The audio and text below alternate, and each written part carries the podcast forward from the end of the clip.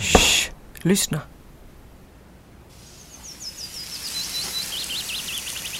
Flickan är mager. Man ser hennes höftben sticka ut och skulderbladen är vassa. Hon står i gräset och hon är naken. Jag kommer gående efter henne. Jag har stövlar och klänning och hatt. Och jag ska spruta henne ren med en vattenslang. Solen har värmt vattnet i slangen och vi brukar duscha henne. Klockan sex på kvällen är det just lagom varmt vatten. Mm. Men hon fryser lätt. Hon springer undan lite. Mina åren prinsessa sovi. Minä osaan tanssia.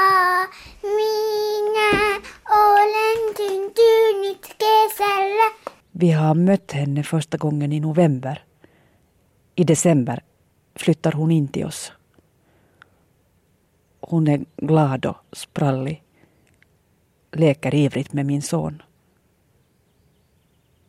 Hon älskar sagor.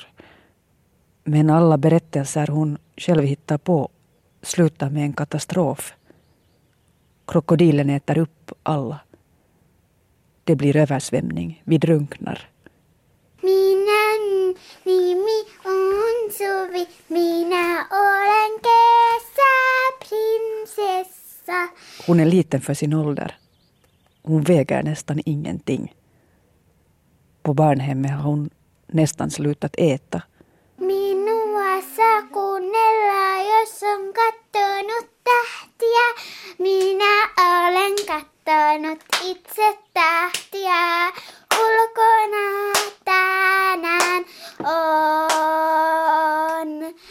Alla dagar tvättar vi henne, morgon och kväll. Och vi salvar hennes hud med en tjock vit salva. On nytten tähtiä ja hirmu hieno kuu. Ta-la-la-la-la-la-la.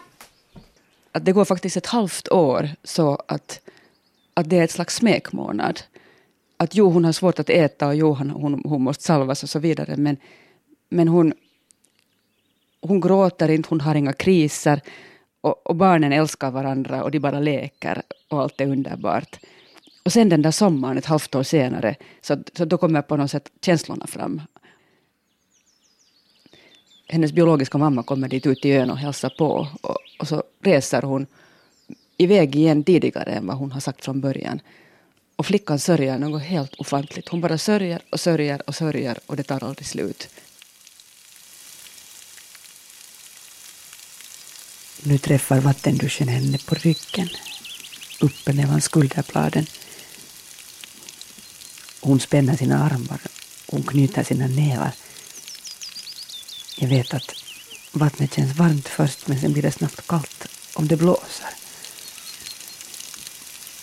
Jag försöker skydda mig.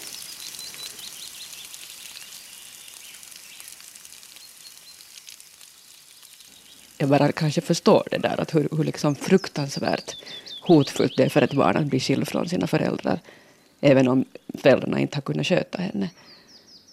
Så är det ändå liksom en sån här grundsorg som, som kanske aldrig går om. Minä nimi on Suvi. Minä olen kesäprinsessa. Sommarprinsessan var en berättelse av Anvi Gardberg.